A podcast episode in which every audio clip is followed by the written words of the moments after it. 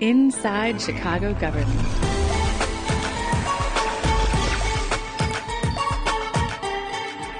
ChiGov.com.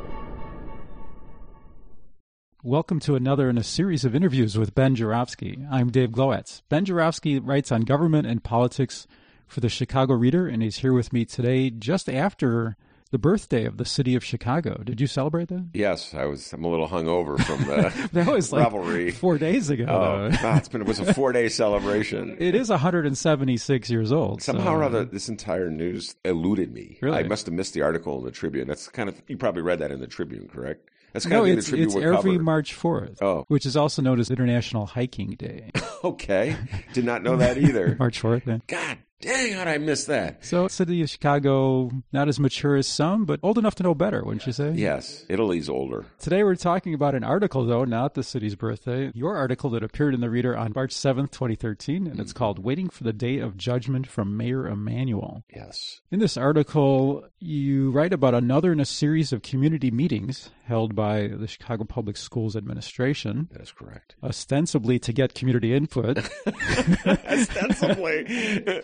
on its list of potential school closing. Let's switch things. So you don't think the purpose of that meeting was to get community input? I don't know if it achieved it, but uh, Well, they did get community input. put it this way community input was generated. Whether it was received is another matter. In other words, whether they're paying attention to it. Right, Okay. right. We've got some inside dope on that one, don't we? Yeah. And this meeting was on February 28th in Logan Square. You happened to attend the meeting as I well. happened to. We were there in tandem. We have alibis for each other in case those are needed. Yeah. And in your article, you talk about how the Emanuel administration has handled the closing of schools, mm-hmm. in addition to talking about the meeting itself. You identified in your article three public schools in the Cabrini Green area that CPS closed, namely Byrd, Schiller, and Sojourner Truth. That is correct, Senator. Just after that, you conclude, quote, as the Chicago Housing Authority gets out of the business of housing the poor, Right. it's only a matter of time before CPS gets out of the business of educating their children, end quote. Right. Given that the closing of the Cabrini Green housing complex caused a departure of its children, Yeah. doesn't it seem logical and inevitable that some of the schools that they attended would close? I mean, it was a significant removal of a concentrated population of kids. Absolutely. And some would say that the first thing you do is turn down the projects, and remove the people, and then the schools are next in line. It's logical, it's inevitable. You can't really complain. There's nobody there anymore. And then you effectively have severed all ties to the community that the former residents had. And then you have a vacant community, which you're free to fill up however you want. A fait accompli. Yeah, I've been hearing this tale told going back to the 80s, late 80s. And there was a talk in terms of gentrification issues and changing neighborhoods. And uh, then it accelerated, of course, in the 90s when the city unveiled its what was called Plan for Transformation. So it's just inevitable. Now, if you really wanted to be proactive, wildly different than where we are, you take the opportunity of falling enrollment to try to offer more for the students who are there. But of course, we're not doing that. Do you have some vacant classrooms, perhaps, smaller class size. Yes, smaller class size, more art, more music, more theater, more sports. You could do amazing things if you chose to do it, but that's not the model that uh, Mayor Emanuel is following. Mayor Emanuel is consolidating schools, so instead of lowering class size, he's keeping class size high. He's trying to cut the budget, so instead of investing more money into schools by expanding the curriculum, he wants to spend relatively less. Um, he's not even expanding the curriculum. We've talked about this in the past. This heavy emphasis on testing, as opposed to like expanding art. So I feel as though we're heading in the wrong direction. Instead of using the falling enrollment as an opportunity, we're using it as an excuse to continue the process. Well, some would say it is an opportunity for the revenue to come from elsewhere instead of the city. Say 98 mil from the state of Illinois or 60 mil from the Gates Foundation. Yeah, I see- where you're going with that. Yeah. There's another movement which we've talked about many times. That's the charter private school movement, which is a, effectively a movement against the Chicago Teachers Union. I try not to be completely paranoid and cynical about what I see happening in front of me. How's that working for you? Not really working, Dave. I tell you what, some days are stronger than others. You know, and it's an interesting development that I just saw. I just saw an internet article about this, so I really haven't thought this through. It's just other than the irony of it, there was an article that just appeared. This is breaking news on the Sun Times website that uh, UNO, which is one of the largest charter school operations in the city, and the recipient of the aforementioned 98, 98 million, million from the state and, that I talked about, and trying to get another 35 million as we speak. How's that working? Yeah, that's they acknowledged in this story that they'd be willing to uh, unionize their teaching force. That is hot news. Yeah, that's hot news. Hot breaking news, which I just had to smile at. It just how far the mighty have fallen. Except they, the hitch is that Bruce Rauner is organizing union. yeah, it's, and Bruce Rauner now running for governor of the state of Illinois. God help us all. Not bribable. Yes, I haven't really had a chance to investigate that, but I just saw that and smiled a little bit because obviously they want to cut some kind of deal with the union to get the union off their back. They've got a couple things on their back. Yeah, right they now. have a couple things in their back. And by the way, they would not be affiliated with the Chicago Teachers Union. But all these things are happening. This anti-union movement, this lack of investment in public education, this retreat, uh, saving money, these wild claims of saving money, these empty promises of using the savings to bring back more education. It seems as though those predictions that people gave me back in the late 80s and the 90s are coming true. You know some soothsayers. Yeah, some soothsayers. I can't even say Yeah, soothsayers. no, that's hard. Just digging a little more into your conclusion about the sort of unspoken policy of CPS not to educate the poor. The Sun Times also reported this week its analysis that about 90% of students in the schools on CPS's list of the 129 that are candidates to be closed are black. hmm Does this necessarily mean, as you speculate, that CPS is forgetting poor students? I took a look at sort of like one community.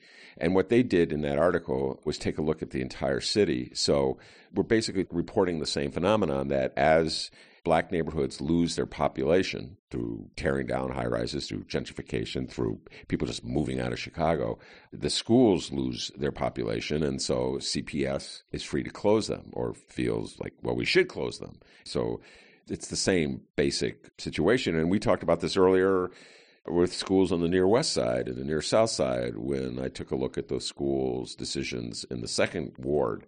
Remember that discussion about a month or two ago? I do. It's essentially the city has changed dramatically, uh, demographically, in terms of population shifting out. And now, educationally, we're responding. But what I'm pointing out is that we're not responding in a way that will help educate poor kids. So please let's not fool ourselves into thinking this is about educating poor kids. And I've now come to this conclusion, as cynical and as horrible as it sounds, is that it's never been about educating poor kids. It's always these other political decisions. I will say this, you know, rethinking everything, constantly changing my mind. I was chatting with some of the people at that meeting that we both attended about the striking difference between the rhetoric coming out of Mayor Emanuel's administration with schools and that coming out of Mayor Daley's administration in the mid 90s when Vallas and Chico moved over there, where the city was talking about investing money in schools, fixing schools up, building new schools, adding after school programs. Now, it's pretty obvious that a lot of the money they spent was money that should have been going to the teacher pension fund. Oops. yeah, oops. But it's a different rhetoric and it was a different sense of expectation. It spoke of an agenda, at least. Yeah, it spoke of a wider, ambitious agenda about using public education to improve opportunities for kids. I disagreed with a lot of the things they did, but I have to admit it was a more optimistic time. I just saw there was a quote in the paper um, from my old friend Becky Carroll, who's the chief spokesman for uh, the Board of Education, where she said that a good teacher can handle 40 kids in a classroom. And I got my pen out and underlined and wrote multiple question marks next yeah, to it. I, that was just, I don't even know what to say. That's just a crime. It underscores the basic point that um, this is not about providing educational opportunities for children who need it the most. This is about ending education as we have it in Chicago, switching money, diverting money from education to other pots. And basically, essentially waiting, I guess, till neighborhoods completely bottom out till we figure out what comes next like I said, you know, I kind of hate to be pessimistic, but it is a very pessimistic time uh, in Chicago. Talking to a lot of the people at that meeting um, that we both attended, and we, we were trying to figure out was there a more pessimistic time in Chicago education? And I, I guess the 1980s, when of course the city as a whole was really struggling, you know, with the uh, economic recession and the the loss of heavy industry. That's when I first moved to town. That was before the real estate boom in the 90s. So that was a very tough time as well. We had so many strikes. Reagan administration. The Reagan administration. Speaking of people talking at the meeting, let's talk a little bit about the city council. at the Logan Square meeting, 27th Ward Alderman Walter Burnett spoke for about 20 minutes, I think longer than any other one That's speaker. Yeah. Let's listen to some of what he said. I think what you all are doing here dealing with the population is not right and it's unfair. And you need to reconsider that eh, because you're going to put us elected officials at the point where we say, no, I'm not going to allow no more charter schools to be open because you're going to close down my other schools. So I just want to say to the Board of Education, if you want to continue to get my support on things that you all want to happen with the Board of Education, you're going to have to keep these schools open. Thank you very much. Burnett talks as if he and or the rest of the city council have significant sway with either the Board of Education, none of whose members were at the meeting in Logan Square, or with the CPS administration. What sway does he or the other council members have realistically? Uh, point of fact, the Education Committee does include Alderman Burnett, but I haven't seen in recent months any significant action on their part. The last time they met was in November, and they're doing stuff like issuing resolutions about gangsta style clothing among students and approving city college board members. So was Burnett being, uh, I don't know what to call it, a paper tiger? He's not even on paper that it have any statutorial influence on the Board of Education. Well, first of all, I was really encouraged by his comments. Anytime any alderman speaks out, it's always an encouraging sign. Now, having said that, I've noticed that aldermen are taking not just Alderman Burnett, who I think is more sincere than most because he actually comes from the Cabrini Green community. He went to Jenner School, which he talked about extensively. Yes. But aldermen in general are taking this opportunity to stand up for their people, knowing full well that they, as you point out, will not be the ones voting on the school closings. So there really are no consequences to standing up for their people, as opposed to, let's say, voting against a TIF deal in the city council or voting against a billboard, digital billboard privatization deal in the city council or voting against the infrastructure trust in the city council or voting against NATO in the city council. So they can't be held accountable. So Yes. it's, it's a no lose situation Yeah, for so- yeah, the only winners in the school closing mess are the aldermen who finally have an opportunity to look tough. Now, would Alderman Burnett, if he wanted to, he could really cause problems for Mayor Emanuel if he were to join forces with the other handful of independent aldermen in the council who are pushing for things like citywide referendum on an elected school board which was a movement that was buried in the Rules Committee. Well, no, it wasn't buried in the Rules Committee. It was buried in Joe Moore's committee, excuse me. It was nullified by Moore. Yes, or the movement to put a moratorium on new charter schools, which was buried in the Rules Committee. They could testify at the uh, Board of Education hearings regarding how the board spends its money. So he could be activist. He could be an activist and he could draw attention to this issue and use the bully pulpit. So they're not as helpless as you know we were sort of suggesting just because they don't vote on school closings. I think that in general the aldermen of the Chicago uh, City Council when it comes to the schools have either ignored what's been happening or have stood by the mayor in the most obvious cases where they joined forces to sign that letter calling on the teachers not to strike where they got involved they were on the side of the mayor undercutting the union and then they pretend well we're only doing this because we love kids so much we want them in school that sounds familiar. yeah, I always poor kids in Chicago.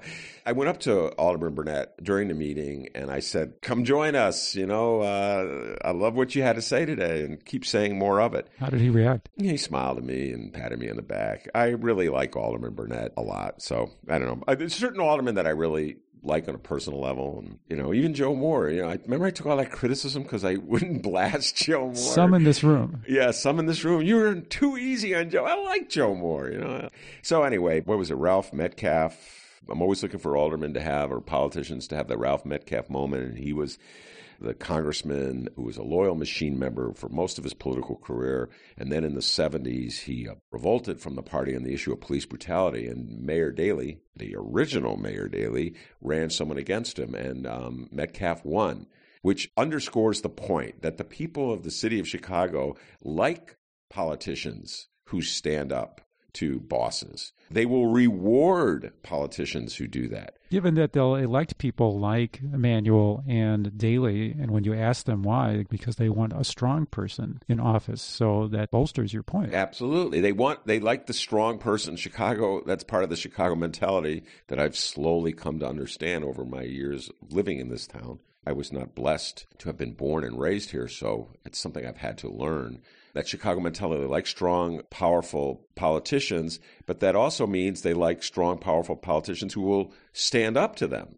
I can't think of an instance, correct me if you can think of one, where an alderman was ousted from office because he or she was too independent. Ousted from office because being under indictment. But well, yeah, yeah that, well, that's something that's independence else. in a different, different way. way. Yeah, yeah, independence of the law. I'm thinking of in the '90s, all the times that Mayor Daley tried to oust Helen Shiller. He would bring in his operatives, and she won those elections. They were close elections, but she won. And she arguably might still be in office if she hadn't retired. Nikki agrees. So anyway, I welcome Alderman Burnett to the fold. He's non-committal, though. I welcome to the fold, but I don't believe he's fully uh, vested. Yeah, but, uh, you never know. Well, we'll find out in the future, I'm sure. Ben, thanks for joining me today. Thank you, sir. Listeners, have we screwed up? Are there things you'd like to hear us address? Let us know via Facebook or Twitter. Search for Inside Chicago Government. And you can email us via contact at chigov.com. On your web at chigov.com. Subscribe to one of our print or audio feeds. I'm Dave Glowacz. Thanks for listening.